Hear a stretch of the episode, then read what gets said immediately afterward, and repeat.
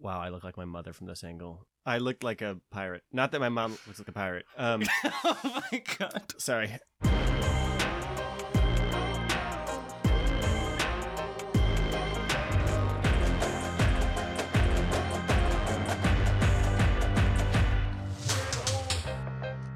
The Social Psycho Confabulation with Ben and Mr.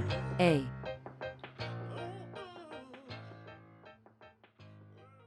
So I wanted to talk about Cobalt Red Cobalt. and related issues. Yeah, Cobalt Red by Siddharth Kara. That uh interview that he did with Joe Rogan. I guess there's a book and uh, is there a documentary? I don't even know if there's a documentary. Yeah, I don't I don't know all the details. I just it's a book. He talked to Joe Rogan uh, about it on Joe's podcast and essentially he talks about the cobalt mining industry, which is a rare earth mineral which is being used in batteries for technology like rechargeable batteries like for your phones and electric vehicles and stuff. And so these this cobalt is uh, highly important in the supply chains of companies like Tesla, or not Tesla. I think Tesla is like one of the only companies that certifies that they don't have cobalt in the batteries. But um, EV I thought manufacturers. I thought he said they were lying about that. That they all have cobalt and it's all bad. well, I think he was saying that they all all the ones that use cobalt, it's coming from this these mines that he describes in the book. Mm. But uh, yeah, so companies like Apple, though, they also use these, you know, the cobalt in their batteries and whatnot. So, and all these companies are like big public, you know, Fortune 500 size companies who say, you know, we certify all our supply chains, we're sustainable, you know, there's no slavery, nothing going on. And basically, Siddharth Kara goes into these mines where they're mining the cobalt in the Congo and finds out that the working conditions are just really atrocious and there's a lot of seemingly slave like labor going on there's even child labor young boys are working in the mines and uh, and the biggest thing he was saying is that they're not supposed to be what they call artisanal mining which is like using a pick you know doing it by hand and they're supposed to be doing it with machines and he was like but most if not all of the mining that he saw in the congo was the artisanal mining, which is what the companies say is not happening. So the companies either are lying or they don't know what's going on. And there's all this sort of like really bad labor practices where people are working in unsafe conditions for too long hours, being exposed to toxic materials. And uh, and then yeah, there's like guards walking around with machine guns. You know, it's like very very difficult, and it was very difficult for him to go and like even document what was going on there. So that's an overview. That may be heavy to some people who haven't heard that yet. Um, but Uh, yeah. Turns turns out that Tesla does use cobalt a fantastical amount. Um, oh, okay. But I was they, wrong about that. But it it looks like now it's at a certain point. It looks like not too long ago they claim that half of their Tesla batteries or half of their cars are no longer using cobalt. So they're trying for Oh, lith- okay. Maybe that's what he said. lithium and nickel and different things, like just trying to figure out. But I think kind of part of what the guy was saying, like part of the takeaway is that this is mining, dude. Like this is just mining. This is how it works. Is lithium mining any different? There's something a little special about the cobalt mining. Like it's a little brutal. I mean, a little. It's very brutal, maybe Yeah. comparatively. But it sounded like the stuff that's going on in Africa is just no good, and it's not like Africans either. Just Yeah. Africans. It's well, like, it didn't seem like an isolated event. It sounded like this is a particularly bad case of this, but then it sort of raised questions about like, well, if this particular earth mineral that's being mined has such bad working conditions, you know, what are the conditions for other rare earth minerals that we're mining? I can't imagine that this one would be just vastly different than all the others. Yeah, and I so did we make the point yet? I feel like we clumsily explained that because I'm gonna change to- not topics but a new approach on the Oh, sure. Yeah, go ahead. I just wanted to use this case to talk about this issue more broadly. But I think maybe the issue being like the companies talk about sustainability, like Apple Yeah, yeah, yeah. and these EV manufacturers and whatnot, and say there's no slave trade or anything in our supply chains. And this guy was like, literally just go look at the mines, like at the base level of the supply chain, and you see all these horrible working conditions that look a lot like slavery. Like these things would never be allowed in the United States. And it, he was like, "What's going on with these companies that say that, you know, this is fine and there's no slave trade and whatnot, um, or bad working conditions?" And yeah, it's like either these people are liars or they are clueless or a combination of both. And then, yeah, Which I, kinda- think Siddharth. we can start there. Yeah. I think the Siddharth guy was like, like it's okay. Here, here's a recap. Cobalt's in all the batteries that Mhm. are a lot of the rechargeable batteries. You've heard like lithium ion batteries or whatever. So, Right. but there's all they, all your technology. but they combine these metals, different metals and whatnot to like create reactions and get you. That's how you're getting this electricity. So it's really bad practices as far as getting them out of the mine. So yeah, no, they're not really using machinery. They're getting paid like a dollar a week or something. The green economy with its expansion and explosion, the demand for cobalt has gone up exponentially. Right, especially during the pandemic when everybody went virtual, there was all this demand for devices and stuff. Yeah, and the devi- the cobalt's good for apparently currently for certain things. Like, I mean, there's tool like a whole tool company, popular tool company called Kobalt, and it's Yeah. probably it, I'm I would assume that's probably somewhere because it's cordless drills and all that kind of stuff, and they're pretty decent. But with the expansion of the green economy, demand's gone up, but they're still doing these like mining by hand, and with the the demand going up, like they're these natives of these countries, third world countries, honestly, they're like pulling their kids out of you know school to mine with them for the same low, low, low pay. Right. And, And- that's why the kids are being pulled in because the pay is so low they can't really live on it. So they need the kids to come work to help supplement the income they're getting from the operation. So low pay, high demand, Right. and he i feel like siddharth guy uh, was saying that cobalt is really good for certain things like hmm it doesn't seem promising that we can get away from it there's like lithium ion batteries but for some things like that just it doesn't really work like you the cobalt is needed in your cell phone but if you think of the battery in your cell phone it's like a credit card size versus Yeah.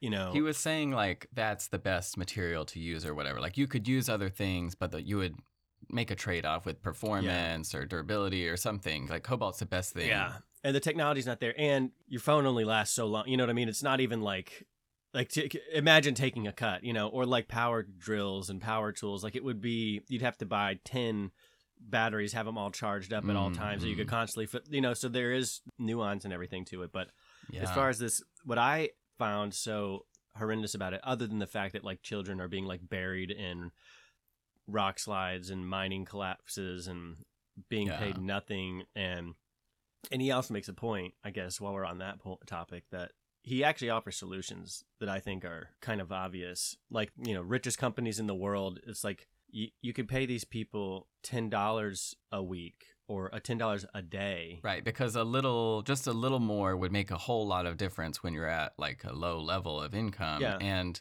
a living wage for these people, Right. yeah, wouldn't be that much. yeah, it, it's ri- richest companies in the world, whether it's the mining companies or the cell phone companies, or it's like this is when you really start thinking about it, it's the question expands into like this huge problem because it touches so many things. Like it's like even like our economic theory and our, our way of life and things like that because Like you mean the battery industry in particular, or you mean like just this practice of like at the bottom level of these supply chains where these minerals and raw Yeah. resources are being produced? It's kind of we se- we tend to see things like this.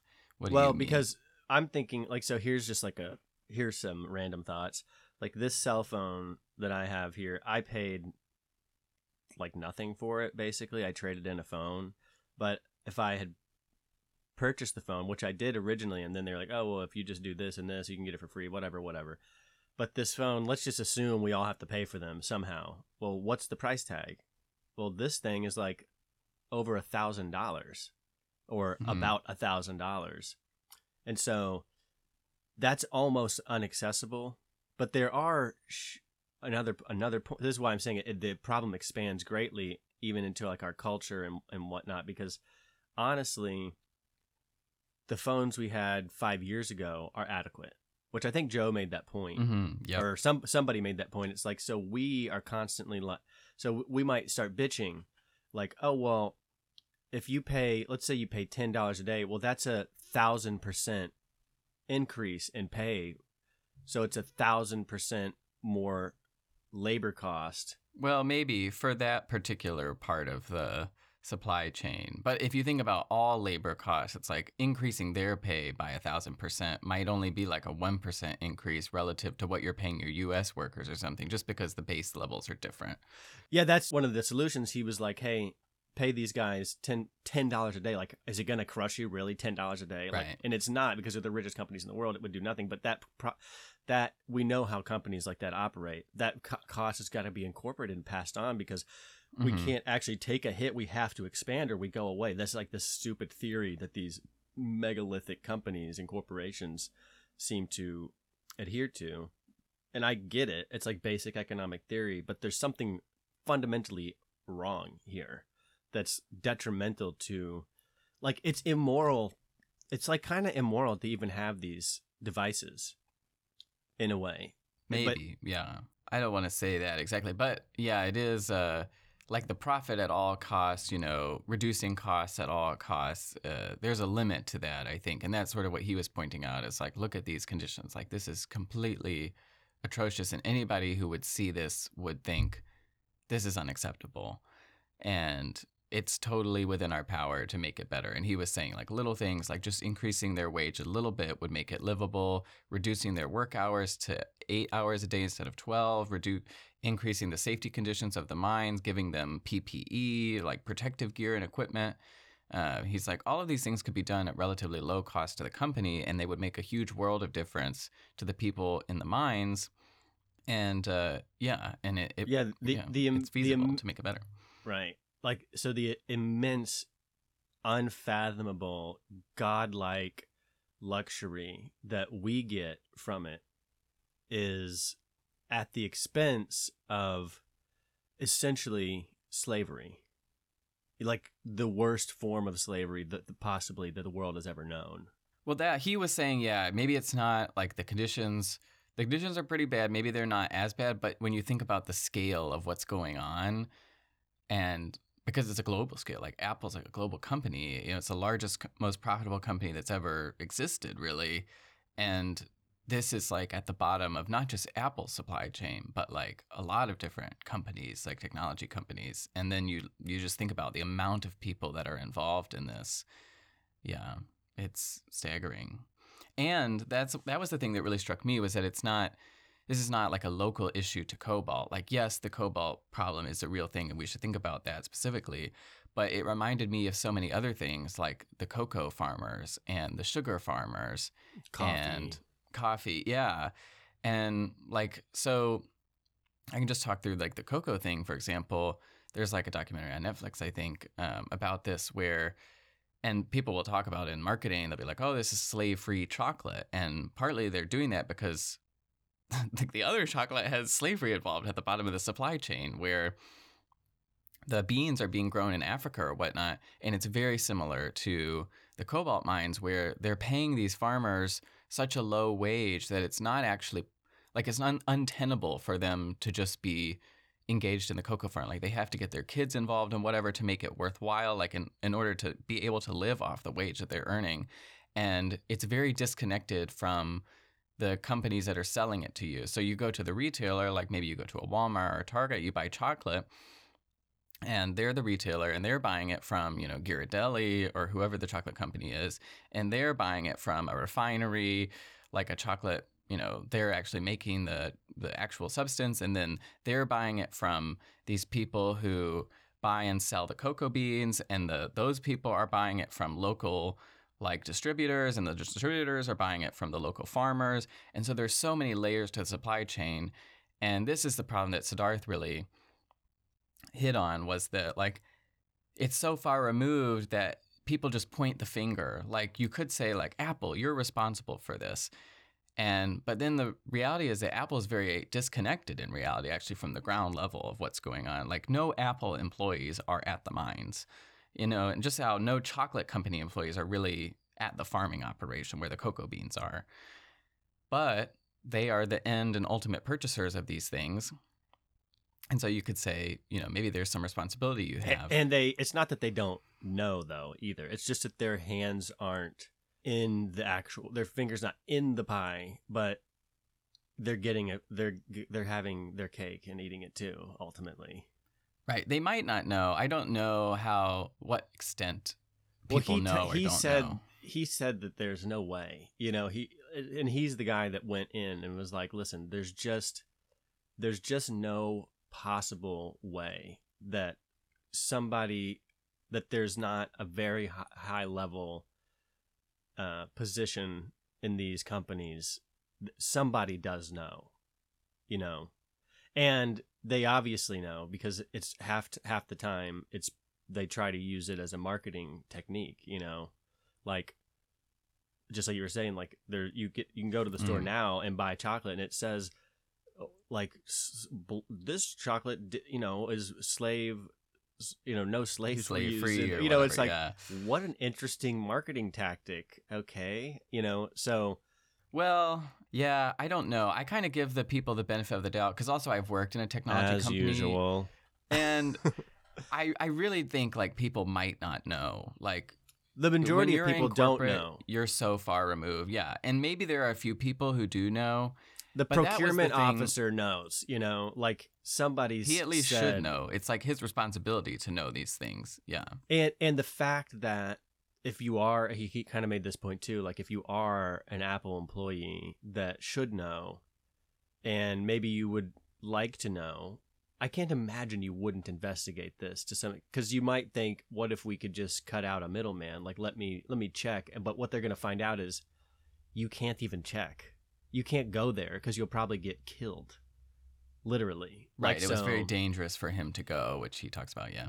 yeah, I mean, he's like, I mean, these are first world countries own the the mines in the third world countries, but these first world countries, you'd think, oh well, certainly Germany or Holland or whatever these places were, or these French Mhm. companies, even these American companies. Uh, they probably have first world business practices. You know, it probably it has. The, you would think it could have the potential to like lift these people out of poverty or whatever hmm but in fact it's not happening like that at all and instead the front gates to the operation is high level employees you know like managers walking around with AK47s like that's how they keep this going Right. Yeah. And so I do want to get into it. It might be a little nuanced. So like, AK47s is probably not what they're using that's Uh, probably not new. probably closer to like AR-15s. I'm just saying they've got big guns at the front. You know what I mean? They're walking around with firearms, and that would be like walking into, you know, wherever it is you go to work, and to get in, you've got to go through military, you know, guys in Apple's black headquarters. Yeah. Just imagine. We would never allow that No, in the it's- United it's States. Um, yeah, so I was gonna say it's a little nuanced because so it's not like Apple or whoever uses these raw materials or the cocoa, the chocolate companies. They don't own the you know refineries or the mines or whatever. It's like these other third parties, you know, that are intermediaries between the low level and the uh, higher up levels. And it's it's kind of like this bottleneck that happens typically. This is how it works in the chocolate industry. Is that actually in the middle of the supply chain between the farmers and the end uh, producers or sellers, there's only a few, like a handful of companies that sort of monopolize the middle of the supply chain, which in the chocolate supply chain is sort of like the chocolate trade, like the the price for beans, like whatever, in the international market. And um, but it gets confusing. So here's one way you might say, why does this happen? And so the people, you know, let's go back to the cobalt thing. Like the people who are selling the cobalt, like the mines are, you know, they are their businesses. We need to mine the cobalt, we need to get it out, and then we sell the the raw cobalt, and we sell it to you know the the people who are going to use it. Like maybe you sell it to Apple. I don't know exactly how it works, but just to illustrate how this might happen, and they the mine has to run a profitable operation, meaning they have to sell it for more than it costs them to mine it, which includes how much they have to pay these people to get it out of the ground. Now, if you're selling to a few large companies like an Apple or something, those people have a lot of buying power, like because they may buy millions or billions of dollars of stuff from you. And so they have incredible leverage in these negotiations and they can say, no, we're buying at this price and you have to do it at this price because that is the only thing we'll accept or whatever. We have these financial targets. We're buying all this stuff from you. You have to do it. And, we'll buy, you know, we here's your options. We buy, you know, every ounce of this cobalt or we go somewhere else or whatever. Right, exactly. Yeah, they're going to play off your competitors. And so you may say, you know, sort of be out of luck. Like you just have to, you know, do it at the lowest cost possible. And so that might mean that you are incentivized to you know engage in some of these shady practices where you're not paying these workers very much. And then the responsibility question becomes a little more nuanced because it's not like oh we could just say the people who are employing the miners directly those are the people who have total responsibility because partly they're dependent on apple to buy their products. And if apple is putting pressure on them to lower costs lower costs lower costs then maybe also apple should be responsible for you know, putting that pressure on them that causes them to use, you know, these really unsafe labor working conditions and whatnot.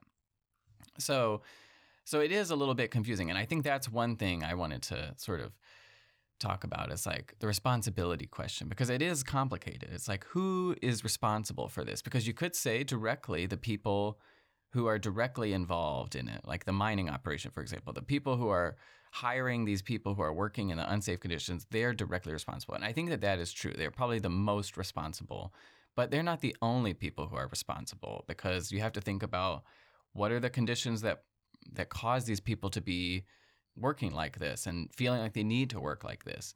And so you have to look up the supply chain. Um, and then I think the farther away you get, maybe the less responsibility, the less proximal responsibility you have because you don't know as much and also you're not as directly involved like i Well, don't think a lot of people at these tech companies even know. If you're Apple and you go, okay, you know, fine, we'll pay a higher price, you'd the negotiation would have to include like we'll pay like if Apple were actually trying to address the problem, let's just you say, you go, okay, well we'll pay a higher price, but th- that doesn't necessarily mean cobalt miners are going to pay their employees more. It may just mean that the cobalt mining companies just get more money for the same right situation. You know what I mean? They've got to Mhm. pa- they have to so it's like a it has to be a multi they have to pass it on to the workers too Yeah. yep hmm so because you can you can point at any point on the on the chain and say because there's a there's a level at which you could even say that it's our responsibility. You know, like don't buy the, the next end consumers. Yeah don't buy the next latest phone whatever and you but you'll always you all and i don't think people would except for you do get incentivized. Like apple's putting out a new phone every year like buy the new one buy the new one. They even like maybe degrade your software on your existing phone. exactly. Yeah, who and does? Yeah. apple and apple's a, a little bit different because most people eh, do end up paying cash i think but you, but then you have the cell phone companies that give you a deal that makes it feel like your phone is free you know Mm. like my phone was basically free right even though it's basically top of the line. It's not Apple, but it's still got the stuff in it. So it's like, it, it, I feel like the pressure the on the end consumer is muddled, and it it would actually be difficult, I think, to even pass the message on by let's say we stop buying the phones well what's apple's who what is the tactic going to be well they'll just figure out a way to incentivize you to keep buying it anyways so I go, well, I'm not going to pay a thousand dollars for this phone because, and you know, it's linked to this horrible practice. And then they may go, well, what if the phone is free? Well, then you go, well, I mean, it's pretty hard bargain, you know. Like, I guess I'll take the phone. And Yeah. and the message of not buying the phone has to come along with the practice of not buying the phone. Like Apple has to know, I didn't buy the phone because you ultimately employ slave labor. And it's not Mm. and it's and I think it's a it's a type of practice anyways that's not even re- i mean does, doesn't like uh, apple it wasn't there like a story not too long ago about like apple having like factories that people were jumping out of the building that's not even the cobalt mine that's like in china yeah, the stuff, you know, so- manufacturing plants in China, people were committing suicide jumping off the building. It was really terrible. So you have all sorts. So this kind of practice is like if you're on the ground level and you're a, a first world country, if you're an American company, a Dutch company, a German company, a French company, and you're oh, you own the mines, like come on, you know, like it's you. You know, it's your responsibility, and Right, it's so far away from us. And people, it, there is something to. I mean, dude, free trade chocolate is like ten dollars a bar. It's very expensive, yeah. like I'm not gonna Yeah. eat as much chocolate if you're gonna charge me. Right. And people will say that's like an economic argument is that the these things are not priced properly. Like they're actually underpriced relative to what their real cost is. And people have made that argument with things like subsidies and whatnot. Like when you subsidize something, you you end up artificially lowering the price. And so we overconsume that resource or whatever because people aren't able to make efficient decisions Yeah. about how much this actually costs to produce and whatnot. And the, The other thing I wanted to say- are, are oh, go the ahead. worst. I was just gonna say the Americans are the worst at this kind of thing. So like, I was listening Mhm. to a my friend has a podcast, uh, Monica Perez, uh, the deep deep dives podcast. Deep and she- dives with Monica.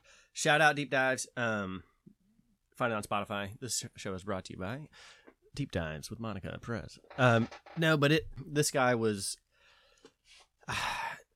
I think he's from somewhere else. His parents immigrate. He's got a British accent, so he's European. And he himself, his parents come from another place, like a place with like he sounds.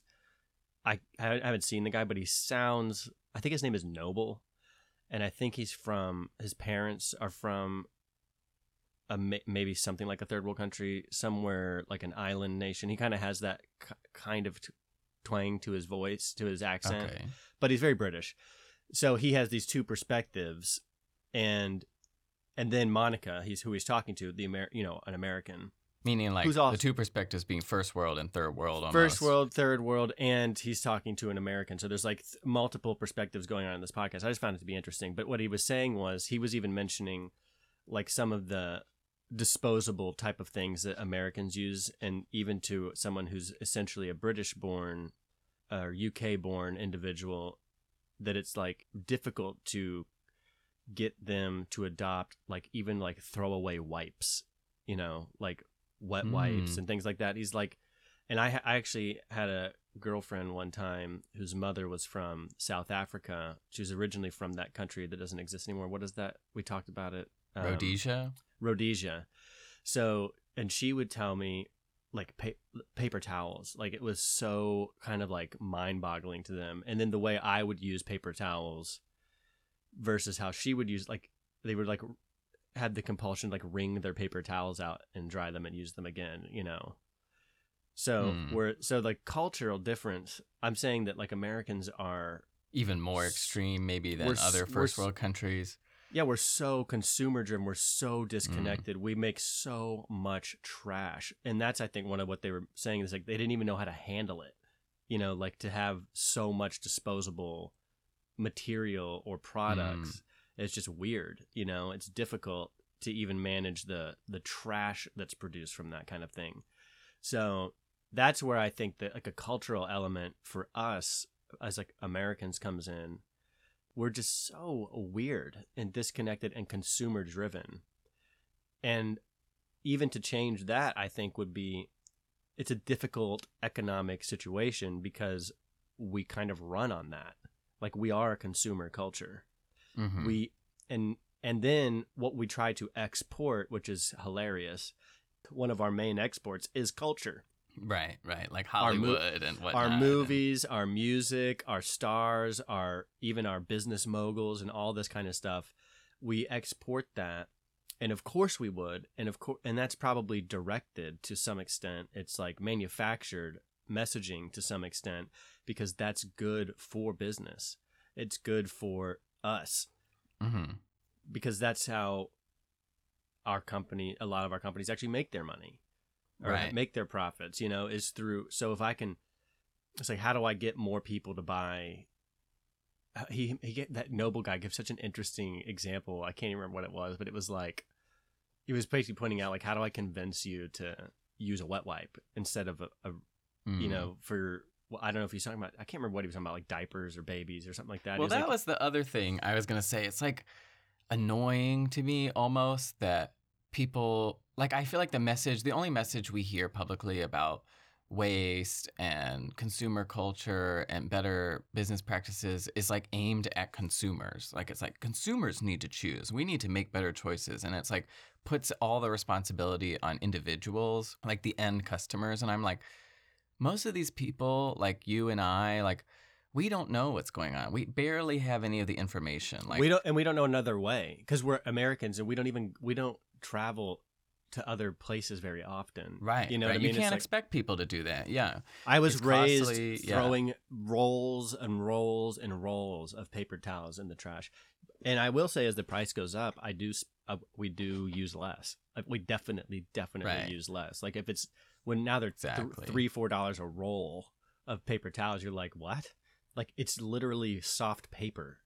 Like that doesn't even make Mhm. sense. Why is a roll of paper towels cost as much as a book? I- come on, you know. no, it's uh, it's crazy, and I think uh, it's like you know, for chocolate, for example, you know, it's like we.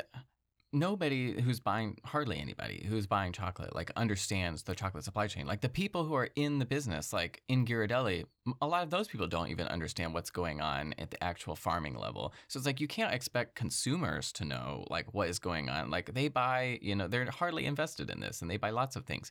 So I don't think it's reasonable to expect consumers to be able to act. And I think also that's the other thing. I think when you think about responsibility, you know, back to the point I was trying to make earlier and talk about this a little more, is like, I think responsibility, part of that is baked into like what is actually possible for you to do. So you can't be held responsible for things that were not within your power. You know, like, and I mean, you can think about that in like a legal trial or whatever. Like, we can't hold you responsible for something you would have had no information about or had no ability to do. Versus if you have the ability to do something and make a change, then you're responsible. And so I think that's the proximal nature of things. Like the people who are most able to do something about it are the people directly tied into the supply chain. So like the people at the mine, you know, hiring these people, overseeing their labor, those to me are the most culpable people. And I guess the one thing that did kind of frustrate me about the narrative Siddharth had, which I he's done great work, you know, exposing all of this and going out and talking about it, and it's very tragic, and I can imagine why you would be very frustrated. But he kept saying things like, "We need to hold power responsible, like Apple needs to be held responsible," blah blah blah, and I was sort of like, but also the people at the mines, like those are the people holding guns to other people, like you can't tell me that's the same as someone who works in Apple corporate who has no idea that this is even happening. Yeah, You know, but, like- but I think his point must must be that it's going to be way easier or way more effective and way more possible to get to go like so we as consumers could try this can be way more effective if a company worth billions and billions and billions of Yeah. dollars goes and says and and wa- you know waves their dick around or whatever and goes hey let's let's not we're like we're gonna do this differently like you've got to make a difference like Yeah. And there's definitely some hypocrisy there. Like they said they were doing that and they're clearly not doing that, like to the degree that you expect them to be doing that. which is why i can't which you say you know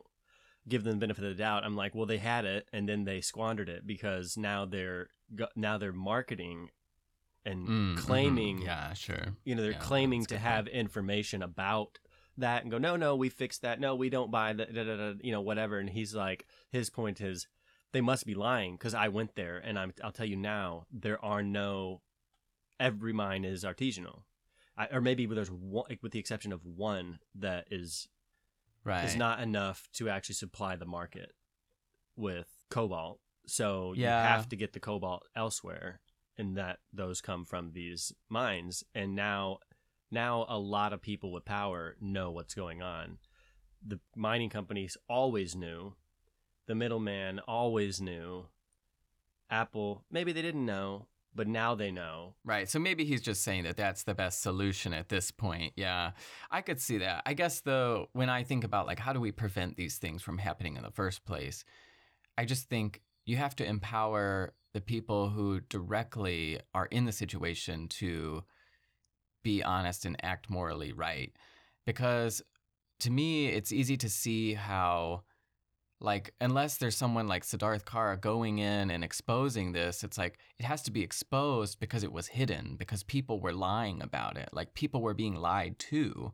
Like, and you think, who's doing the lying? And it's like, well, probably like the people in the middle of the supply chain, like the people, the mines companies, probably like, look, we don't have any slave labor going on because that's what the company wants to hear. And so to me, that is like directly, you should be directly held accountable. Like you have directly lied about something. So that's moral accountability. You know, it's like, I don't know that you can really directly hold I mean now you can say directly you can hold Apple responsible because they lied about like we knew what was going on in supply chain and we said this wasn't going on and it was. And so it's like you did a bad job of ensuring that that wasn't happening. But you can also think that maybe they tried to insure and they were lied to about what was happening. And I just watched Seaspiracy, which is like another documentary on Netflix, which is if you want to be disappointed about your seafood and the seafood industry and plastic in the oceans, just watch that and you'll be depressed. um, but one of the things they talked about was like this dolphin safe tuna label. And so there's like this label you can get on tuna and seafood at the grocery store that say dolphin safe, which means that in the catching of those fish, like no dolphins were also caught and killed by accident or, you know, whatever. It's called cross catch, like when you catch other fish other than the target fish and they die in the process. And so that happens with dolphins sometimes. And so they were there's this company that gives you this label that says this is dolphin safe, meaning no dolphins were caught in the net when they were going and doing the fishing. And so they interviewed this company and they were like, How do you know that the, you know, dolphins are not being caught in the nets? And he was like, Well, we can't guarantee it. And he was like, We have some observers that go onto the boats and are supposed to report, you know, whether or not they're seeing anything that shouldn't be happening. But in reality, those people could easily be bribed and they were getting paid off to lie uh, to the company. And also, those people, uh, they talked about how those people were sometimes, and I don't know if it was in this particular, like the, the dolphin safe label, but in other similar cases, those observers, those people who were supposed to be reporting what was going on if something bad was happening, were being silenced or being killed or going missing. And so there's like corruption happening at the ground level. And then they had a whole business model, this tuna, dolphin safe tuna thing, where they were actually being funded by the fishing industry. So how do they how does that organization make money? Well, they sell these labels to the tuna companies and that helps them sell more or whatever these fishing companies. And so they have a direct financial incentive to you know not really enforce like hey fishing company you need to really change this you need to like invest in more costs and like we're not going to give you this label because you know we're going to make money from selling this label so we might as well just give it to you and whatever and we're sort of you, we're in your back pocket essentially. Yeah. And so I was just seeing, yeah, like it's like where do you point the finger?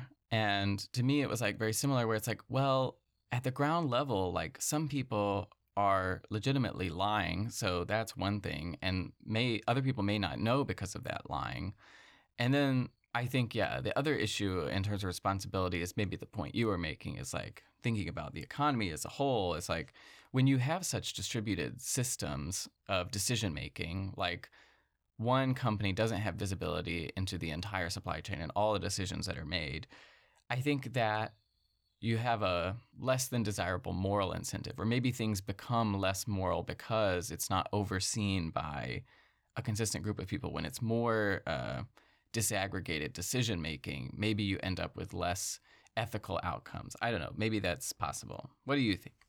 Uh, I mean, kind of one of the things that makes me think is that like we our culture and the, our way of life here in America is overextended. So and I, I don't even I think there's like Mhm. multiple ways to think about it, different and multiple like arguments to be made for why one way rather than another. And it's kind of like how it's sometimes more difficult to find certain produce. Some produce is more expensive at certain times of the year. But for the most part, most produce that's sold in a grocery store is in the grocery store 365 days of the year. And that's un- abnormal. It's odd. And it takes Right. a- Even out of season. Right, because okay, raspberries aren't being grown here, now they're being grown on the other side of the planet. The price goes up, but they're still in the American stores. And at what cost, you know? Like just maybe you don't eat raspberries outside of raspberry season locally, you know? Mm. Because I think that the more it's kind of the same thing with like politics. Like, how do you fix a a system that's already in place that has that is like g- extremely large, global, far-reaching, and embedded? It's local. The more local things get, the more effect you can have Mm. it's going to be really difficult to for a community or you in your city or me in my city to have any effect on national politics or global politics. But the more local you focus the more effect you can have. So like for me for example there's this shop down the road and they sell kratom. And i buy kratom and sometimes i go there. And the last time i was there the guy was like by the way, this probably won't be here next time you come. And I was like, why? Mm. And so a couple times prior, I had gone there, and he somebody there had told me there's this fucking lady in the county government, and she has like some crazy vendetta against kratom for some reason, which she has, I guarantee you, absolutely no idea what kratom is. She has absolutely no idea it's literally a leaf. She's She a has- Karen running around. Who running knows? running around with a bunch of power. And so because nobody did anything, because nobody showed showed up and said, "Hey, lady, Oh, fuck mm. you. We don't want this. You absolute garbage human piece of shit." Like we this is could have done something a little nicer, maybe like you know, here's the the facts or whatever. But yeah, I guarantee you, someone like that is not responsive to, fa- to facts. They're responsive to image or whatever, you know, whatever it is Mm, that mm. makes her feel like this is worthwhile because it's not worthwhile. It's bullshit. And what you're actually doing ultimately, ultimately, because it's a legal substance m- in most other places, you're stealing revenue from a local from a local business and now I'm going to buy and spend my money and my tax dollars outside of this county, Mm. probably outside of the state, on some online company that's disconnected from me completely because you're fucking around with local business. That's all you're doing. You have you're having no effect on anything. Ultimately nothing is going to change. And Kratom is helpful for a lot of people. Most people that get on Kratom like bad or like in a way that maybe she thinks that they are are actually better off doing that because they're using it to not do heroin. They're using it Like to get off of, alternative, of pain yeah. pills. You know what I mean? it's worse. because it works for those types of things and it's it's it's a mild substance that's literally related to the coffee ground and it would be literally like oh some people out there drink like 10 cups of coffee a day and have heart palpitations so we have to and probably outlaw that lady's not out there banning like the sale of opiates in the county, No, she probably doesn't give a shit which are way more abused than and, le- is. and lethal right. deadly. lethal. Yeah, much It- higher toxicity. Yeah, and there's so there's a million other things to be doing, but we have these people who are doing whatever they want, accountable to absolutely nobody because the local people don't do anything. They they'll bitch and moan and fight and riot over some bullshit that the president said or that some governor or uh, senator in California said, but in Georgia, right here bef- Mm. uh, under your nose, there's people dicking around with your uh, your economy, your ability to access products, and that's where things change. So, in this like global sense, where it's like it spreads out its tentacles like this, it, you try. And what happens when it its tentacles are out like this? It's you cut off a tentacle to like fix a problem, and three more grow. So you cut off the like dolphin. a hydra.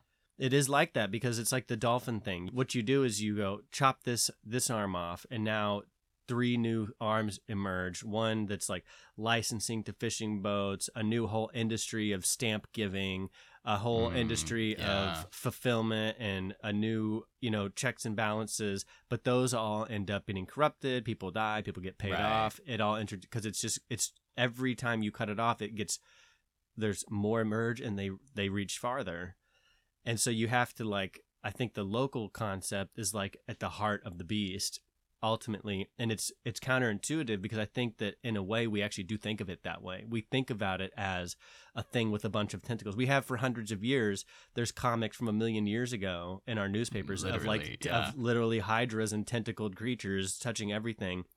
And so you think that at the center of that is the system or the government but it's really not. It's that what you there's like you, however you want to think of it whether there's a thousand hearts and one of them is in your local area or there's a thousand tentacles and 10 of them are on you and you're trying to chop off tentacles in california and at the national level and in washington and in new york and all these places when in reality you're being strangled by a tentacle that's right there before you and in your local community. In your local community. Yeah. and if you cut that off that's you that's your best chance of survival is to is to stand your ground in your place and to say this is this is our place and Right, we'll we're not do doing this here. yeah we're, we want to do it the way we want we want to do it and and you have because you do really have those you have like uh you there's a website you can look up there's like some kind of like smart city thing and cities are like signing up for and there's conferences like global conferences for mayors of cities in Georgia which is completely crazy to consider because there's thousands and thousands of mayors who eh, what's the interest? Who's who's orchestrating that? What nonprofit what not ngo or whatever is what think tank is trying to do that? I don't know because i haven't looked into it but there is one. There is many. And that is another global tentacle another way overextended arm meddling in your own local business.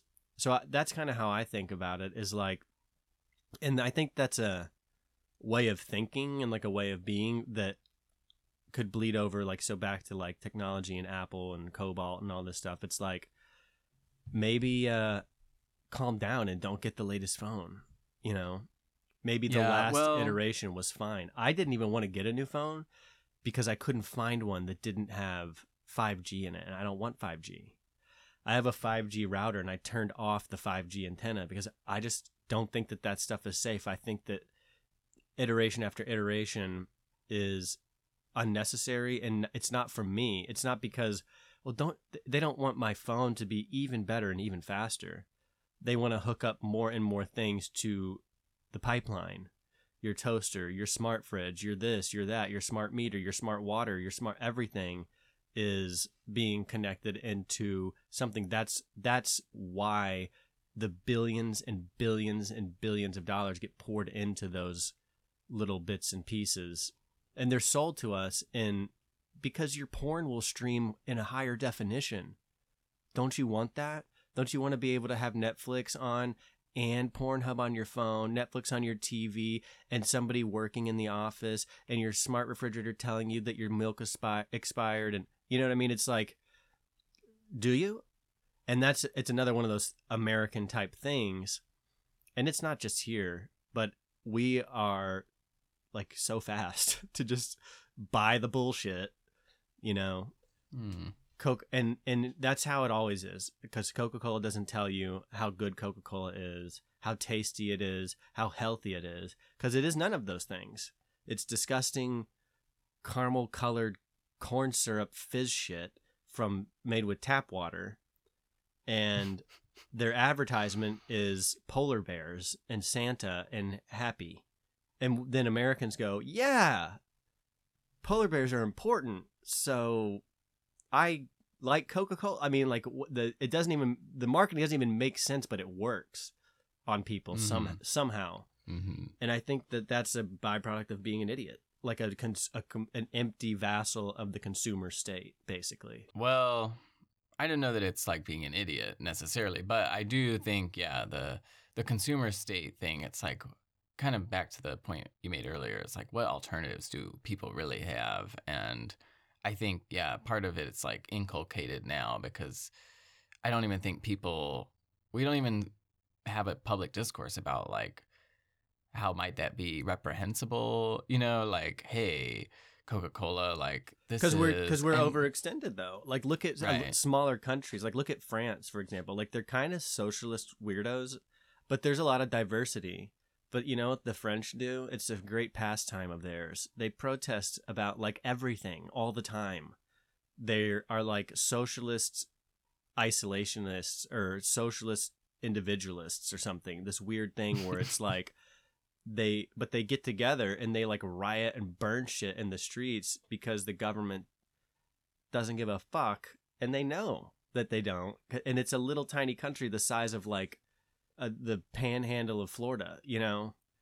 And I Mhm, think when mhm. you're little like that and you're cohesive and your community is tighter geographically especially it's probably the same problem. America and Africa probably have similar issues. It's freaking massive and everyone wants to regard you as a as a single unit. And then the, they Mhm. want to and in America they want you the America itself wants you to regard yourself as a single unit when you're really not you know we're Yeah, it is interesting. We don't talk about like Europe in the same way we talk about Africa. I feel like we talk about Africa as a monolith and Europe as like individual huge. countries. Geographically, it's massive, and why it's probably why the EU is a thing. Like we need to like get together so we can be big geographically. Yeah. Well, I was gonna say, yeah, maybe just we people don't know, and there's not a lot of criticism publicly about, you know, hey, Coca Cola, this is not good for you. This is not good for our community. Like, what? What? We need less of this, and you need to stop pouring advertising dollars into convincing people to buy something that is not good for them. Um, which is, yeah, I think there's a lot of that in the food industry. That messaging is Yeah. bad for Coca Cola though, right, right. because let's face the fact, Coca Cola is a shit product. That's the Right, that's the it whole thing about Coca-Cola, yeah. and that's the American situation. That's what I'm saying. It's like paper towels, Coca Cola, Pepsi, McDonald's. Like, fuck those places. That's not good for you. It's bad Right. stuff. Like it's like Yeah. it's like not. It's objectively not good. It's objective facts, and people. Some people care. Some people don't care. I haven't been to McDonald's in like 15 years. You know. Same, yeah. So the and I you know why I don't go there because I don't I don't believe it's really good food. I'm not saying it doesn't taste good. I'm saying I don't think it's sa- like healthy. I don't think it's safe literally right. to eat that food. When I eat it, I like am doubled over in pain. Like I don't think that's good. And but it goes to show you what you can become accustomed to as well. Right. And and that's I think the case the situation we're in. We're like accustomed to all sorts of stupid stuff. yeah. No, that's true. The other thing I was thinking is kind of like, you know, the you were talking about these governors or whatever, mayors meeting at a, a conference and maybe that's not local, but I was kind of like, well maybe, you know, there's some benefit like to best practice sharing and meeting with other governors and other places to see like how you know what works in other cities what are some benefits and cons of other things that people are doing and i could see there being a lot of benefit and then you could maybe extrapolate that to like trade and interaction you know generally and say there's benefit to you know seeing how other people do things and interacting with them but then i think yeah you, you also have to hold like the mayor accountable like the mayor shouldn't just be, you know, go to the global conference and then some companies like, this is going to be amazing for your city, and then just, you know, thoughtlessly go back and implement something that's totally not going to work in their local community. Um, so I think there's, yeah, there, not to say that it's just bad to go to like a global thing or to have But it's global be- influence. it's I think it is bad. Mm, because we're not all the same. Like we are all people, yes, but like it comes up in like the gun debate sometimes. It's like rural New York and New York City are different places. Like I disagree as far as like th- that that means something different should be the case with as far as like owning firearms or whatever. But there is at least some logical discourse from some people on the left that says actually we can recognize there to be a slight there's a, a decent enough difference between like the city and the outskirts or the you know the rural areas that's worth looking at so i don't need george soros or whoever some think tank you know Billionaire. uh, whatever, yeah, that has horrible globalist tendencies and ideas, that has absolutely no scruples and no moral qualms with disregarding any of that, because what they want is clearly by dint of what they're actually doing, global forums for mayors for ex- being an example, like that's a control system. That is, we need you should all can we all go back and behave the same within our communities? Can we all get on to a same the same plan? And whose plan is that? Hmm. and like i don't know if we ever published our episode on it but it's like what happens in those meetings is exactly the delphi technique but it's a manipulated version of that where the goals are directed by thought leaders and the questions are formulated for p- particular answers. And you get uh like pigeonholed in the Delphi situations. technique is a research method used to identify what the consensus is among a group of identified experts. But people have pointed out that maybe sometimes it's used to create a consensus that would be acceptable by a large group of people because it's a literally a consensus building yeah, it's tool. sort of like the minimum viable language that a bunch of people will agree on as okay or acceptable. right, but it, it's literally it's like a it finds something, but what it's finding doesn't necessarily isn't necessarily useful. It's literally a consensus finding tool. That's what it's meant. That's why it was developed to find consensus between experts. And they say it's like the method itself like eliminates like bias Mhm, and you mhm. know bandwagoning and, and all that but i would say i literally think that the opposite basically occurs. Like it's a it's like uh the, it's a framing problem. It's it is better than direct peer pressure but what if we're not comparing direct peer pressure with subversive peer pressure? You're just saying it's easier to get people to they you know the argument being it's easier to get people to be honest about what's really needed and what's really where things are really going they also use it for future predicting and it's hardly ever correct Which is why it's called Delphi, another- like the Delphi Oracle. the oracle at delphi Yeah, in greece mhm. yeah so I, I mean it's not just my opinion either i think that that's Other people have thought that too, but it's also kind of just like the least Yeah. common denominator in the rhetoric about something because it may go something like this where they create a survey and they say like what are the common issues you know in this field or whatever? Like maybe they say the environment and they're like what are the biggest challenges facing the environment? They ask so-called environmental experts or whatever. They'd send out this survey they get them back then they'd consolidate all the responses and take out the themes the most commonly said things and then they'd send it back to all those people that they surveyed and they say you know they get more feedback. They'd be like okay are these the things you know that you think are the most important? Do you have any comments or whatever questions?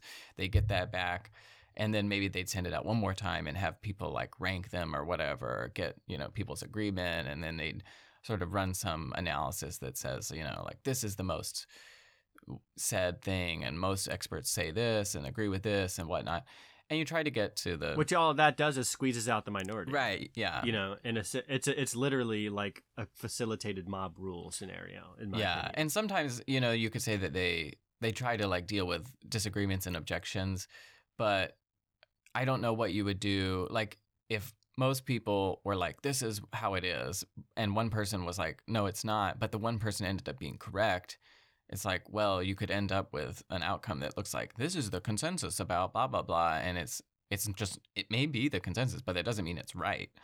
Um and so anyway yeah so say back to your point about these mayors it's sort of like yeah what is this yeah agenda thing? I could take your point about like you know really you should be focused on your local community and the local problems and whatever your local business is you don't need to be thinking about ideas and you know whatnot from other places the interests of powers foreign and far away so to say yeah it's like it's just like the kratom example it's like that probably is a national agenda and they've tried nationally multiple times and it keeps failing because nobody wants that. And so now it's just going to happen on the local level. And who knows who influenced her, who lobbied her, who's paying her to make this happen? Why would you have a vendetta for against something that almost nobody even knows about anyways? Right. Right. You know, like no one even knows what kratom is. You probably it's probably in every gas station you go to. You just don't know what that crap is. Yeah. And sure, it may be lacking in regulation, but like do your own freaking homework. Like be local about it, you know. Mm-hmm. Mm-hmm. D- like so because that's now what we end up with instead is like this lady go- going around smashing windows. And you have Smashing and it's like windows. the only well, I made Oh. that part up but it, like the best the example the best approach is to go to her who's affecting your Mm. life and go hey lady no no no we're not doing that here like so these people by getting us not to focus on them at all end up with magnifying their power because nobody's looking Mm. and so these little little peons given little modicums of power are able to exercise it completely unopposed and when it is opposed it's only going to be opposed within a dialectic of left right this party that party rather than Mm. community based where it's like Interesting. Yeah. Like you're worried about the tyrant in the White House when you really should be worried about the tyrant in your local legislative building. I guarantee you 99 you could ask 100 people in this city 99% of them you know what I would say probably 100% of those people you'd have to get a really big it's less than 1% know the name of the mayor of our city and, and I'm saying they don't know the name and they wouldn't recognize it if you said it. If you said, here's a list of three names, which one is our mayor? They wouldn't Oh know. God. They'd reliably be wrong. Whereas you do the same thing with uh, Gavin Newsom or uh, some random senator in California, Nancy Pelosi, AOC. Maxine Waters, little Sure, yeah. nobodies, and they've fifty percent to uh, to ninety nine percent would go, yeah, I've heard that name, or "Uh, yeah, I know who that is, and I know their position, and I know what's wrong or right about them. Nobody knows, not even the fucking name. I don't know the name of the mayor in my city. Mm. hmm I used to when I was paid more attention, and I don't think it's changed for like fifty years, but that's the facts. That's how we are, Yeah. and it's stupid. Well, yeah. I wanted to pivot a little bit maybe to uh, another issue that I was mentioning earlier. Is like con- maybe consequence is one way to think about it. Um, it seems like so back to like the fish labeling thing, shenanigans. You know, where it's like we may have organizations that come in and try to do some benefit that say, you know, we'd like to encourage good practice or whatever. We see a lot of bad practice happening. We're trying to, you know, act as a, a pendulum in the other direction. And that's great and all. But I think at the same time, you also have to have legitimate negative consequences for wrongdoing and hold people accountable. And that I think is the problem that I was seeing in like kind of the fishing industry and whatnot. And you were saying earlier, it's like, you know, it kind of just scammers gonna scam, you know, like they'll you change the rules, they'll just figure out how to find out a new loophole or whatever. And so if Three more tentacles grow in the place of the one. that you cut Exactly. Yeah. So you need to find out a way because it's like particular people who have a lot of influence who are acting in bad faith that need to be stripped of their influence. That's really what was going on. That's what the Cobalt Red guy Right. basically said, and that's what he's doing. He's like, he's like, there's. He said, I can give you names of companies, names of company owners and CEOs, and then he said too, he's like, we can actually, we don't even have to cut off everybody's heads. He's like, just I'll take them there. We'll just let's go check it out Right, and right. see if how it sits on your conscience. Like, let's just go look at it. And that's I think what people don't do, and they don't do it for different reasons. In that case, if being a CEO of Apple, I don't want to look at it. It's going to fuck up my sister my situation here. And I think that that ultimately is subconsciously what people do on a national level. They focus on the the broad because it's inconsequential. Mm. You don't actually have to do anything. You just bitch, literally, just wah. I don't like this. I don't like that. Senator in California likes this and that. Who gives a fuck? You're from Alpharetta, Georgia. Like, get over that. It doesn't Yeah. matter. And why don't you want to look at your mayor? Because you have to fucking excuse your language, show up and do so and and confr- have a, a confrontational s- situation. And we live in a world now where people don't even want to walk Mm. by somebody on the sidewalk because they're so isolated in their digital environments and their homes and what whatnot versus real world stuff, which is actually right outside your door. And it doesn't take a whole lot. T- you don't even have to get that confrontational or that involved. I don't shop at Kroger. That's a decision I make consciously. I try.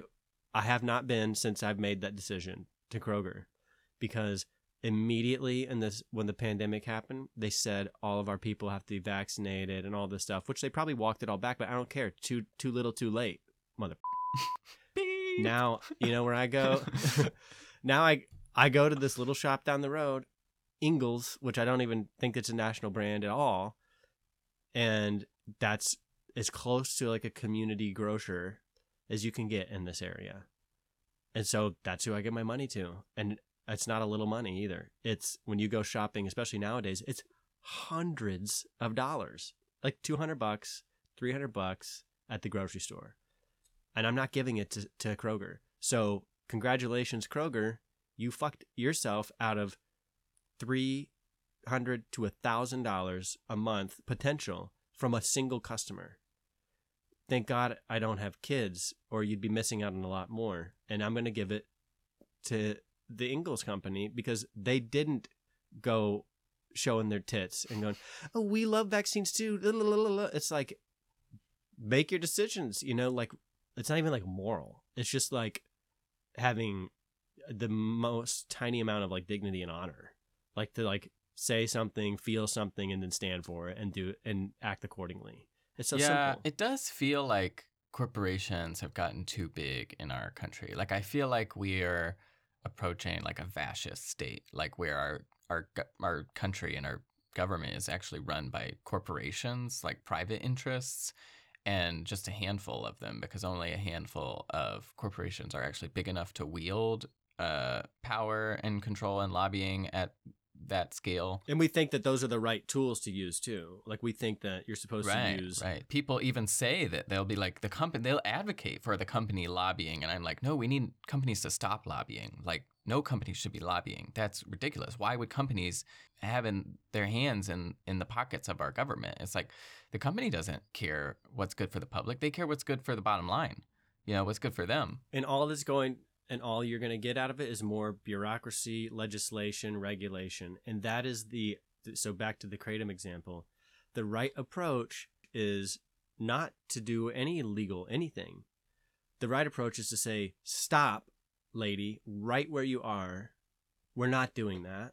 There is so what it's the total opposite. We're not putting in a law. We're not putting in a regulation. We're not doing so but everybody left or right or Mm. whatever Left, right, and center. we need a regulate yeah we need to regulate this way we need to regulate Yeah. that way we need laws to protect this we need laws to do this it's like look you live in a country where there's so many laws you could never read them all and there's so many words written that there's absolutely no way in hell that there's not contradictory overlapping re- leg- regulation and legal bullshit and then it benefits those in power because apple Mhm. or Mhm. even the fish even the fishing like the ones who have fishing licenses get to do the Right. fishing and so they end up with a market share that's unbelievable. the ones who can afford the fishing and the licenses get to do it, which means it's already the Yeah. big companies, which stifles competition. Yeah. or who have already had them for 600 years since before america's founding that's the same grandfathering it so it's just that's the system and that's a problem Yeah. like you really don't want more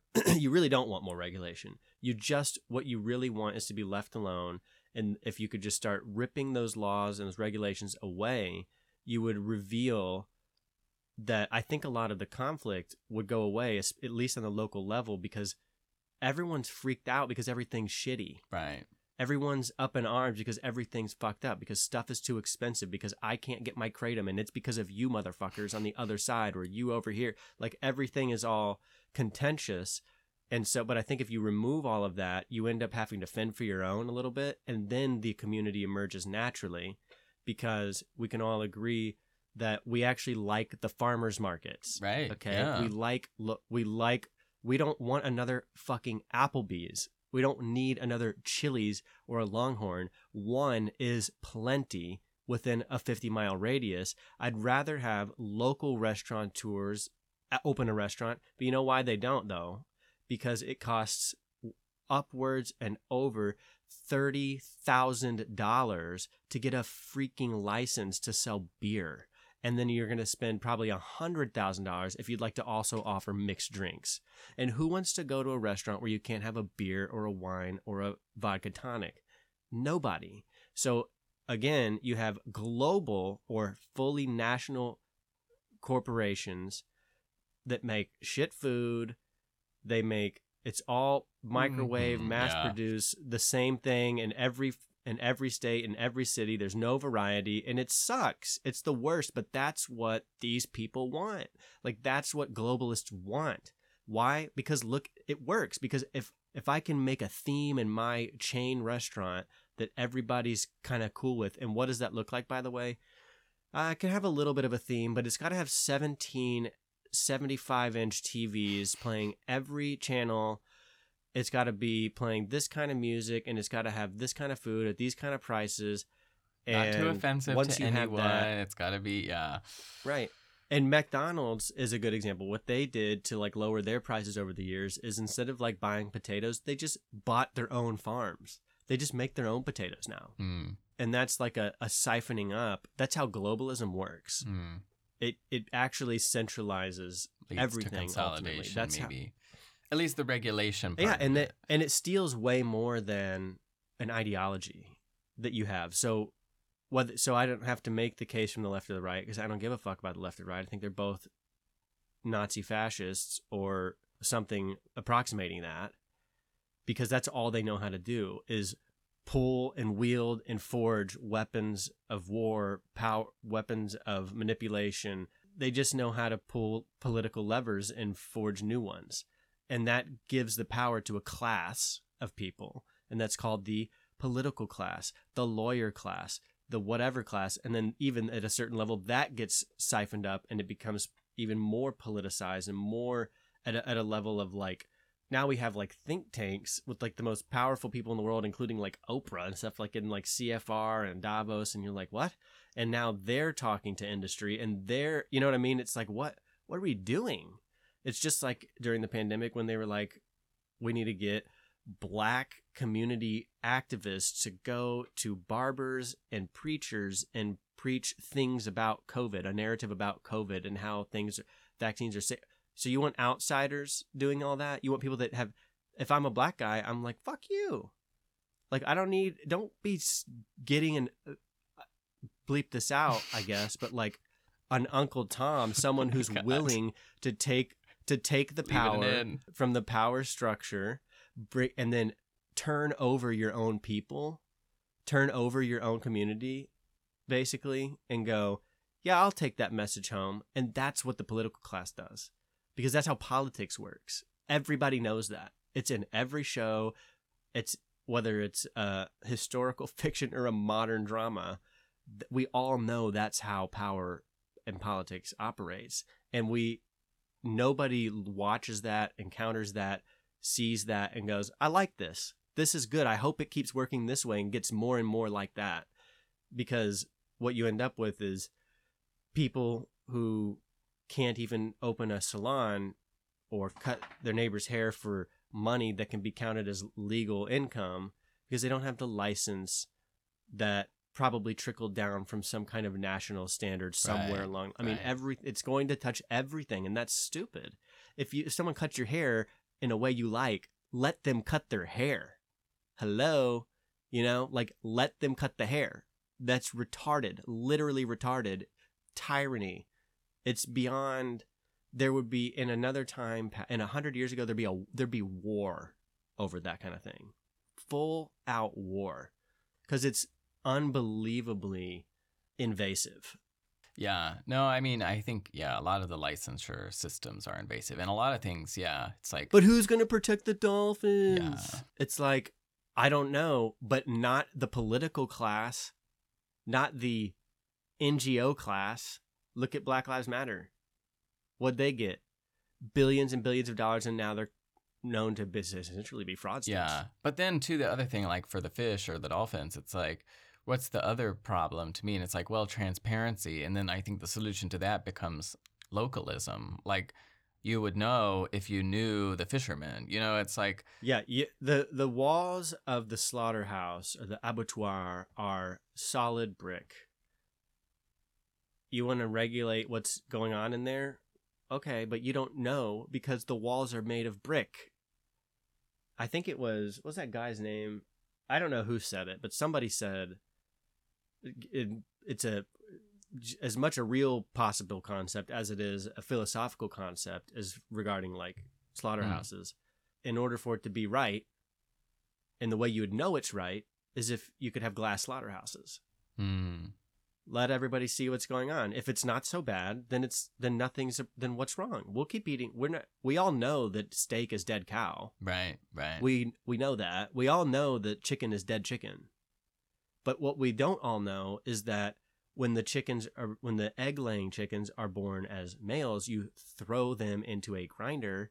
They don't know that egg laying chickens or poultry chickens are, are their beaks are knocked off yeah, it's terrible. as- babies so that they can't peck each other because they're overcrowded in factory farms. I think that is what people have a problem with. That's what that's what's being hidden behind the black the, the brick wall. Not what's not being hidden is that they don't know that hamburgers cow. right, right. And that was, yeah. You know, and so that's not regulation. That's direct between you and me and my community and people that eat of the community of hamburger eaters. Which guess what? Luckily for the hamburger people, it's a massive population. That actually is a national population. Everybody, okay, a lot of people like to eat hamburgers, so there's no no middleman needed. We want to know what we're eating. Show us. We want to know what the, what's going on. Show us. If it's not a problem, it's not. Then what's the problem? yeah. Literally. Yeah. You know. No, I uh, I agree. That's what I was thinking about the Yeah. the Seaspiracy thing. I mean, some of that stuff. It's like if you just saw it, and that's kind of the cobalt thing too. It's like if you just see it, you'd immediately realize how wrong it is and how we need to stop this, you know, from happening and change it. Yeah. Because we're flooded with information, but we know absolutely nothing. We have there's no real transparency, but we're swimming in a sea of information. Yeah, it is like we seemingly know nothing meaningful about the economy or our lives or how the things we engage with day to day work. And yeah, it is kind of Yeah. strange. Look up look up meat glue. Okay. That's what you eat meat glue. They like put pieces chunks of like meat together, glue it together so it looks like a fillet, but it's oh not. my god, what? And people can't. Nobody can tell the difference. Yeah, it's a real thing. So it's like it's gross. these are the kinds of things that like would just reveal themselves. I had this. I mean, I've even thought about this with this little mushroom thing I'm trying to start. I'm like, I don't know what. Like, who cares? Like, what's so great about it? I'm like, I don't. Maybe I, I just had this thought. Like, I could have a, and it would be a entertainment as much as it is marketing. To, but it's like genius. I think, and it's like you could have a live stream of the whole process. Like, if I'm in there doing the mushroom stuff, I'll just be like, here's what I'm doing, and just have it all on camera because I think Sure, radical Then- transparency. yeah, you know exactly what's happening. You're just like, this is how I do it. I put take this, I put it here, I put this in there, I let it sit here for three weeks, I take it back out, and then I put it in a box, and that's the whole process. You, there's no hidden Yeah.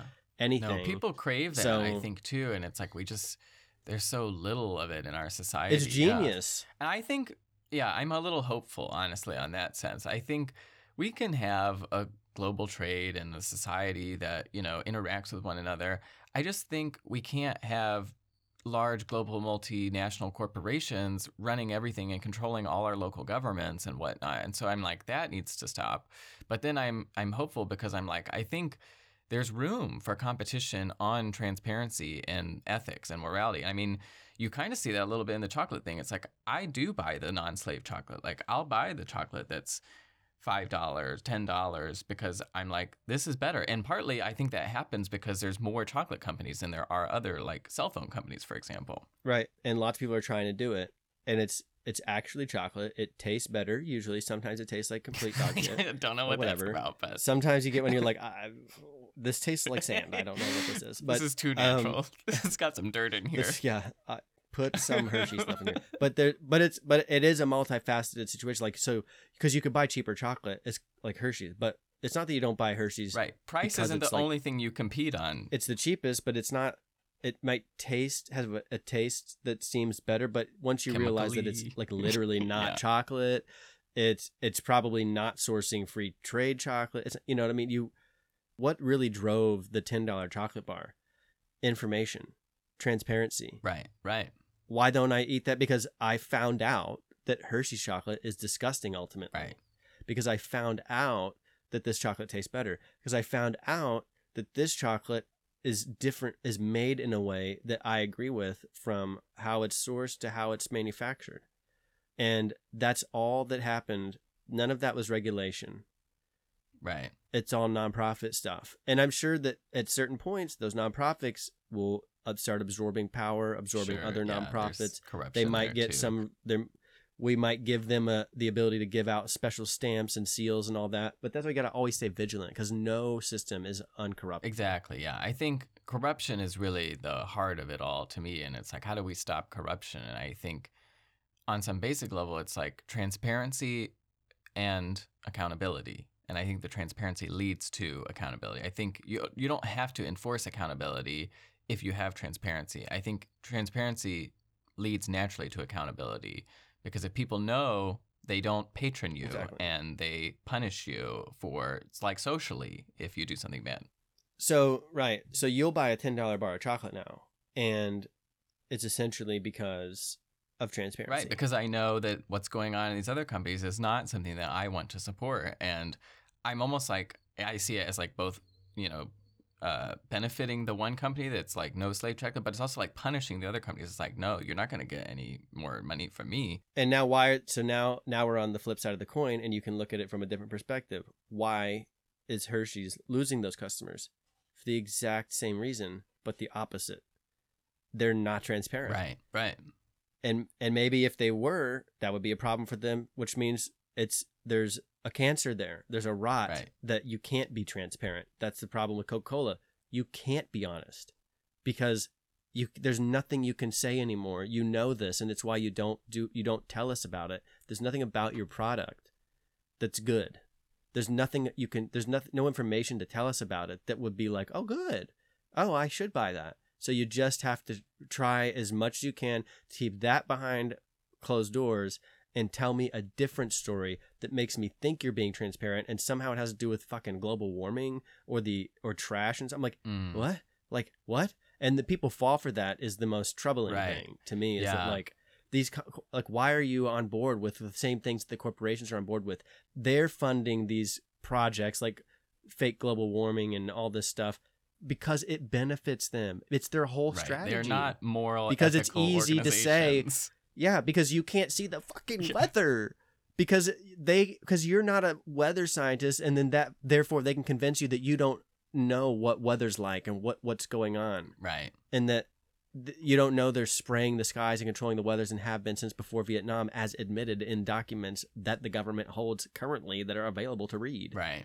So, which which also, again, if we had transparency about that and we knew they could control the weather, maybe that's not a bad thing. But maybe, okay, we'll make it rain on the fucking farms in California then. Sure. Instead of probably what you're doing is stop make instead of stopping making it rain. Like I don't know what you're doing, but if you can make it rain, and you're not being transparent about that, then now the community can't even make a decision. They're just given false options. Right. Well, I don't know about the the weather thing. We should come back to that at some point and talk about that more at length. But to come full circle to the cobalt thing, it's like and all this green stuff and sustainability, it's like what oh, is Oh, yeah, yeah. sustainable about the cobalt mining that was exposed? You know, it's like that is not sustainable. Those people are, cannot make a living wage. Well, it- it they may have be. to bring their children may- into the mines, and it's like, well, there's a lot of oh Africans. my So maybe it is sustainable. So maybe that's what I'm. I'm just saying that like you're being tricked by focusing on sustainability. Why don't? How about we focus on not slaving people, like not running operations like that. Sure, yeah, maybe you could frame it. I don't give a too, fuck yeah. about.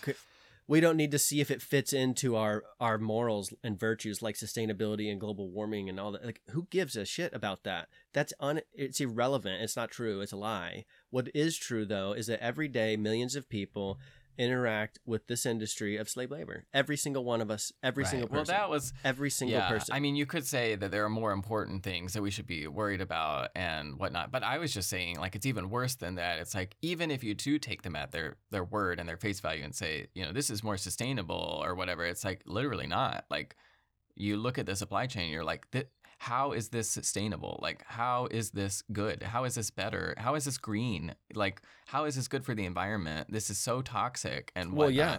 Look at the benefit to industry and our economy that the cell phone has brought. It's an immense tool, a very powerful tool that's many have recognized as being highly influential on being a prominent, lucrative, high functioning economy. What is it doing for the other countries? Literally, they're getting enslaved. So they're not getting the same benefits. And maybe the cell phones do trickle in, but nobody agrees that that should be how it is. Right. Like you, no one, no one listens to Cobalt Joe or whatever that guy's name was, Siddharth Kar, Kara. whatever, and go, yeah, nobody sees, hears that story and goes and tries to make up a reason. Once you see, once people see trans and something other than a lie, that's how you know that pe- we're being lied to. It's because once you see it, because you have humanity, you go, holy shit, right. I don't know what I don't need to I don't need to fit it into sustainability arguments and Right. green arguments and I I just need to see it and I'll go I don't want I don't know what I want but I don't want that. I figure something else out if you want and they well, it's not fair. We have to figure it is fair. You have billions of dollars. Figure it out. I don't care. Like we don't care. We won't care if you show us. We will I think I think there's enough humanity in people that that I again we are the way we are because we don't know anything because everything's being hidden to us and it's being hidden to us through lies because the lie incorporates a part of this narrative that oh we're revealing something to you it's like they're giving you a fake conspiracy like oh global warming and the green environment so it's a new movement and it's like well what look at it look at it really what is that movement doing it's literally trying its hardest to break and to create a whole new economy it's all money Yeah. and so, of course, you're being lied to. That's how it all works. And we know that because a big component of the green thing is all this batteries and electric bullshit. And they haven't come up with any other better way than this cobalt situation.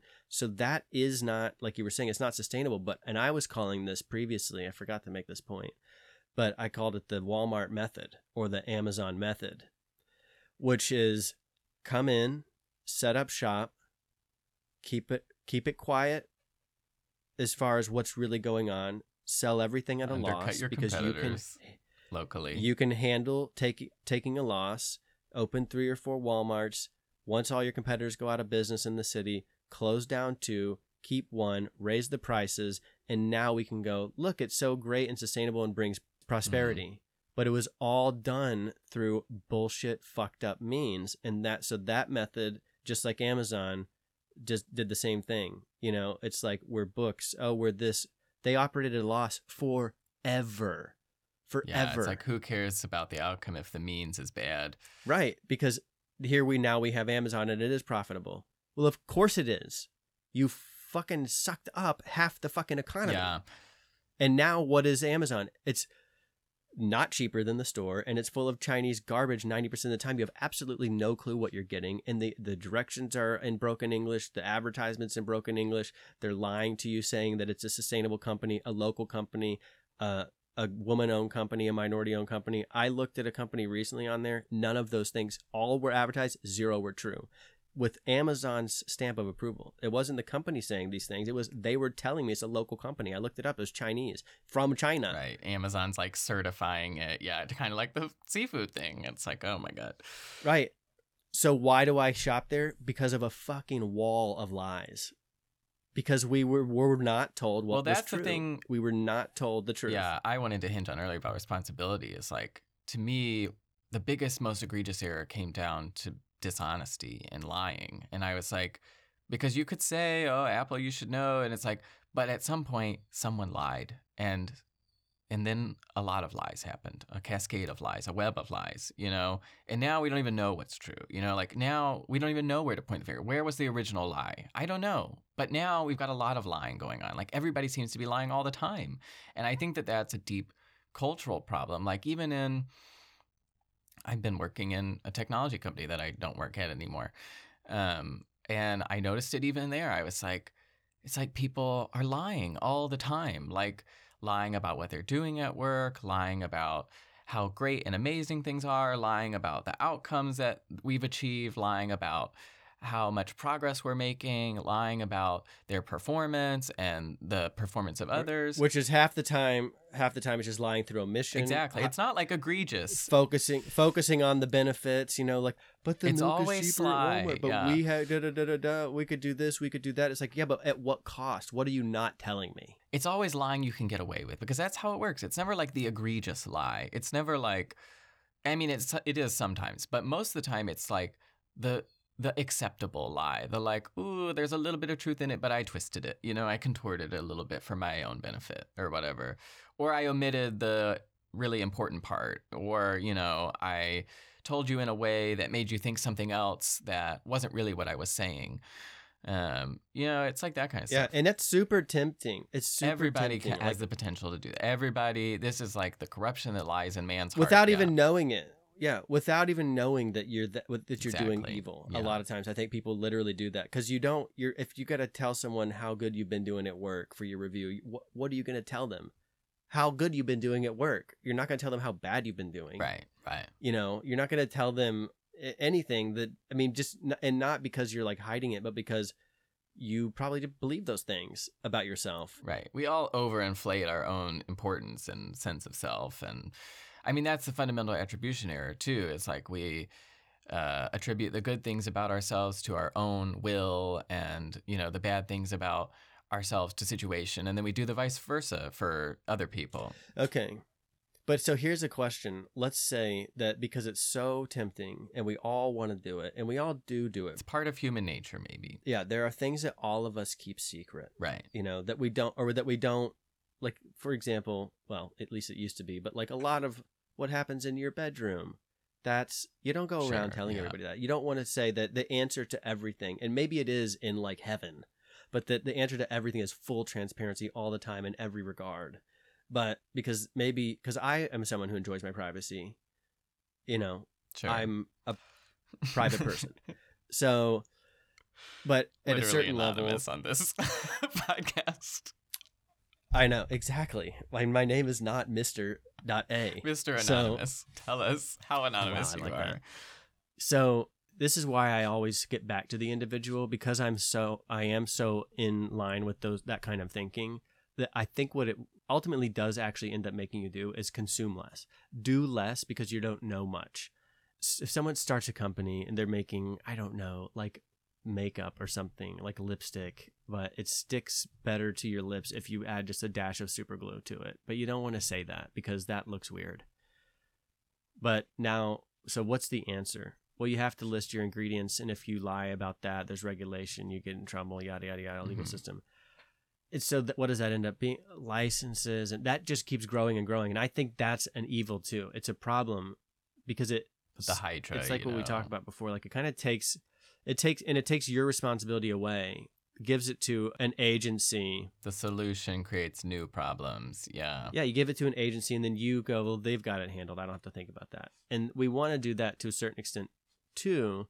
So I guess I Mhm. wonder, what do you do about that kind of thing? And I think for me, I go, well, I'm going to be really vigilant, and I'm going to be a conspiracy theorist to a certain extent because I'm going to assume that if I heard a couple people tell me, "Hey, that lipstick you're wearing, I heard that has super glue in it." Well, in a world where there's really no regulation because we don't want that, I'm going to go, "That's interesting. I could believe that. It does stick better than the other one. I am buying it for a reason." You know what? What do now? And the answer, I think, is not what we're accustomed to thinking. It's not another group, another regulation, another industry, another organization, a stamp of approval, da da da da da. all of that is the wrong approach. The right approach is tell somebody else. Find out. Somebody just needs to find out. Can we get a guy Right. or write the company? You know, write the like, company, ask a scientist? direct mediation. Like, hey, Yes. I've come. It's come to my awareness that maybe this is in your product. Is that true? And if it is, like, what are you doing about it? It doesn't seem right. Explain yourself. Yeah, I, I'm gonna take this lipstick, and if I care enough that I want to keep wearing it, and I really, really like it, I'm gonna take it somewhere. And if I find out it's gonna cost me two thousand dollars to get this analyzed to figure out the super glue in it, and I don't have two thousand dollars, I guess you know what? Go back to your community. Listen, community of people who like this lipstick. There is a thought that this may contain unsafe ingredients. We need two grand. We gotta get this tested. Help me get two grand. I guarantee you, you probably get 10 grand. You know, someone's going to go, okay, yeah, let's find that out.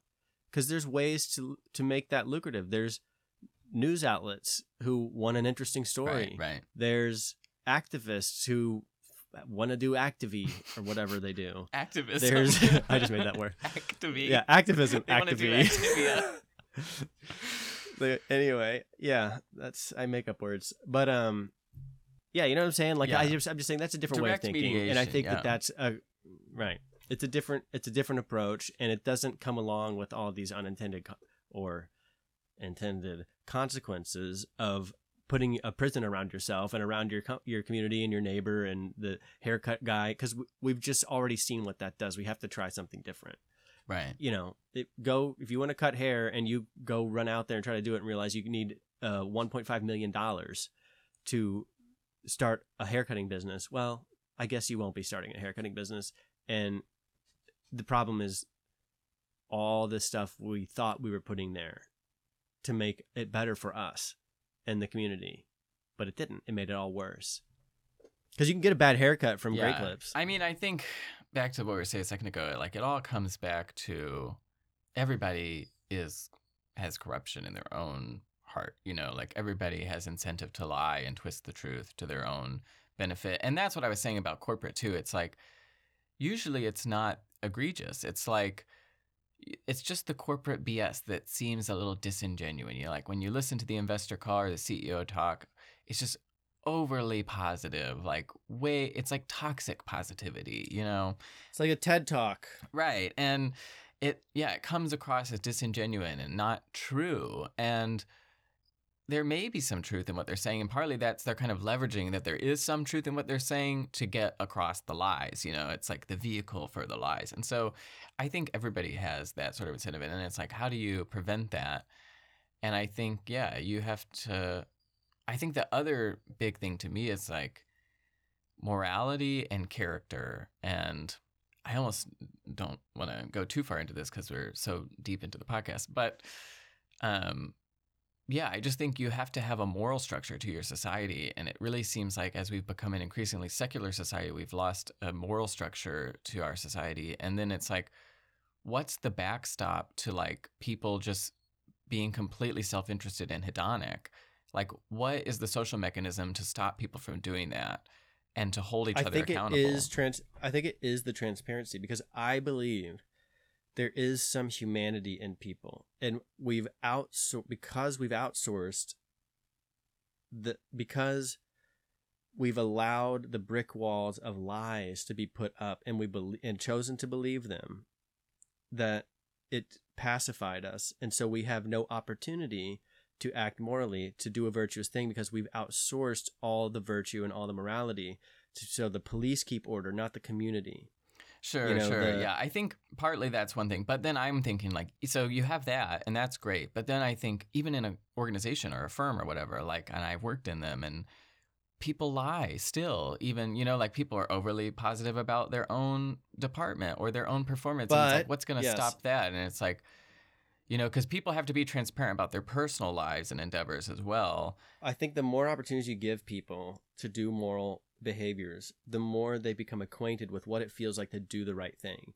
And what it feels like to do the right thing is it feels good. So when people are lied to and they tell and are told Mm. what the right thing is, like to go to the Capitol on January 6th or go burn down a city with Black Lives Matter, those people are are getting a feeling out of that. You know, Mm. they're they think they're doing something good.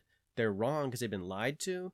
But if things were transparent, and we didn't off shoulder so much responsibility, I think we'd be more accustomed to and acquainted with what really truly does happen. Because nobody's going to go to Siddharth Kara. Kara and say, get his last name. you piece of shit. You know, like you out there by yourself, all holy roller, standing on your high ground, showing us how bad we are. Fuck you. And if you do say that, you keep an eye on those people because they don't have a conscience or there's something going on there Hmm. or they have some interest. No one's going to say that. So you get to actually stand up for things that you actually believe in, and nobody's demonized and ostracized for it because it's irrefutable to the majority of people who have even a, a monicum of humanity left. And I think that Hmm.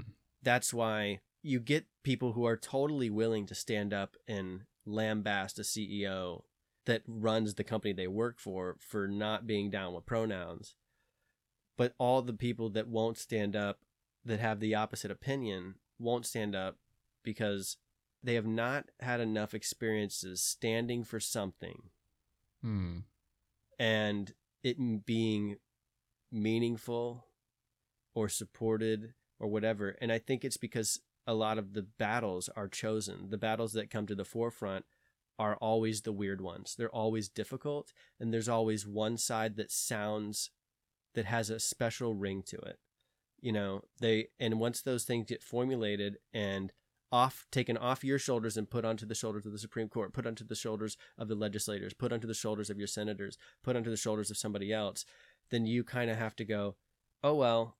So I think my my point is here, if things were more transparent and we knew more and we weren't didn't have so many lies clouding our vision, you wouldn't have that. The neo pronoun thing is obviously retarded and stupid and inconsequential, and could, the fact that people are focusing on it at all from either side is completely and utterly immoral because you're using slave made phones. So I don't know why the fuck you give a shit about pronouns, but you're an idiot and you don't need to be talking. You need to go home, shut your mouth, and don't speak because you're an irrelevant human being at this point. Because there's other stuff, so, and that's a stupid case. So it's stupid uh, for anybody to stand up and even make a comment about parts of speech. That doesn't matter. The CEO of a company shouldn't should never think about Mm. pronouns. Well- Only people thinking about pronouns should be grammar teachers. Yeah, you know where it does matter No.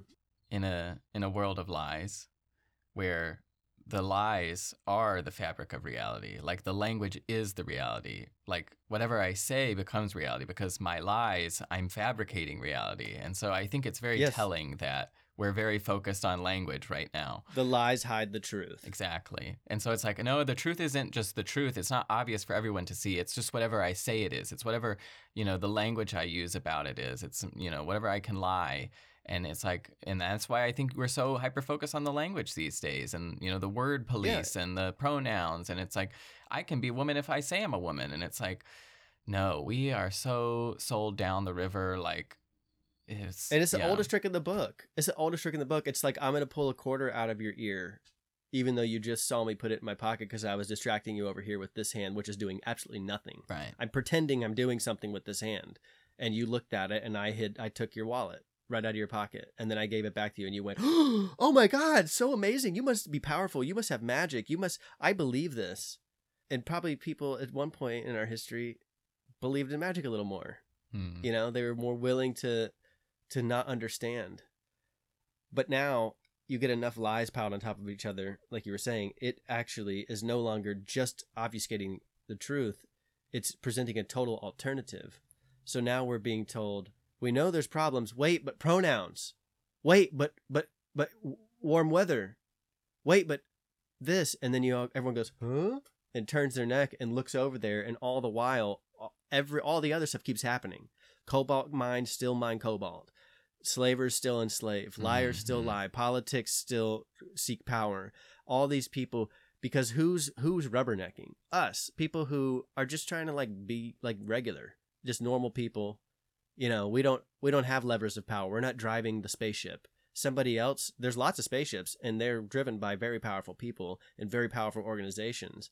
And they don't give a fuck about pronouns. They give zero fucks about pronouns. Jeff Bezos, no fucks given about pronouns. Doesn't give a shit. All he cares about is money. Money, power, and Amazon. That's what he cares about. And rockets, whatever. I don't know. It's rich people shit. But they're the ones who are like pumping the messaging. Look at where they who they donate to. All the charities so they can get their tax cuts. What charities? Black Lives Matter, global warming, this, uh, equality, that, all this, all this toxic shit is that they're putting out there. That there's no way they care about that stuff. There's just no way because it doesn't have anything to do with money and power, except for the fact that if you're focused on it, I can keep getting money and power. Right. Yeah. And we get close sometimes, you know, like when the richest men in the world are blasting gajillions of dollars worth of trash into outer space so they can show how big their dicks are, while the rest of the people are in squalor and economies yeah. collapsing. And it's like, hello, do you guys not get it? Do, do we not get it? Like, how do you not get? How do you not get it? Like, you are getting a message from a group of people that could not care less about the message that you would not even know about if it weren't for them. So don't listen to them.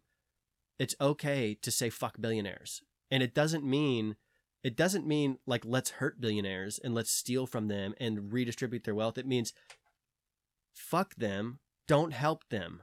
Don't fight their battles. Don't go for the worm on the hook cuz in there is a hook. Hmm. And it's you know, and they're going to throw you when you got a big massive corporation, it looks like just a million free meals out there. And it's not. It's nothing is like that. Nothing is so good that it can't be true. So cell phones communicate through outer fucking space with no wires somehow connected. I got 4k shit right here from anywhere and i can talk to you see you find any information i want in the world. It's unbelievable. I can't believe it's this amazing. Well because it's not it's made with slave slave shit from like slave cobalt. Like what do you you know what I mean? Like so I think that people need to wake up to things that they already know. Like I'm not even saying an interesting thing. I'm just like Yeah, well, I think I'm like just saying that scammers are going to scam you. Like yeah, to me it's like the devil's in the details and it's like because it's easy to point out the egregious things that happen at the most, you know, abstract levels and highest levels of society but then I think those are the accumulation of the the tiny lies, you know, in daily life. And those are the things that are harder to pin down. And I think those are the things we really need to think about standing up against and identifying because if we can't identify the little lies, then we're never going to stop the big lies, you know, because if you can't maintain a good relationship with someone over the long term, which requires you to be honest with that person, then you're never going to be able to fix the government that's lying to people all the time and dishonest. You don't even know how to be honest in your own personal life. What what do you mean you're going to be telling us how to, you know, fix large government lying, you know, which is a web of lies. You know, it's like multiple people in power lying at multiple parties. You know, it's like no, we like you need to sort it out in your own life first, and that's the difficult thing. Yeah, 100%. Yeah. But that's probably a good Yeah. place to end it. But That is. yeah. Honesty.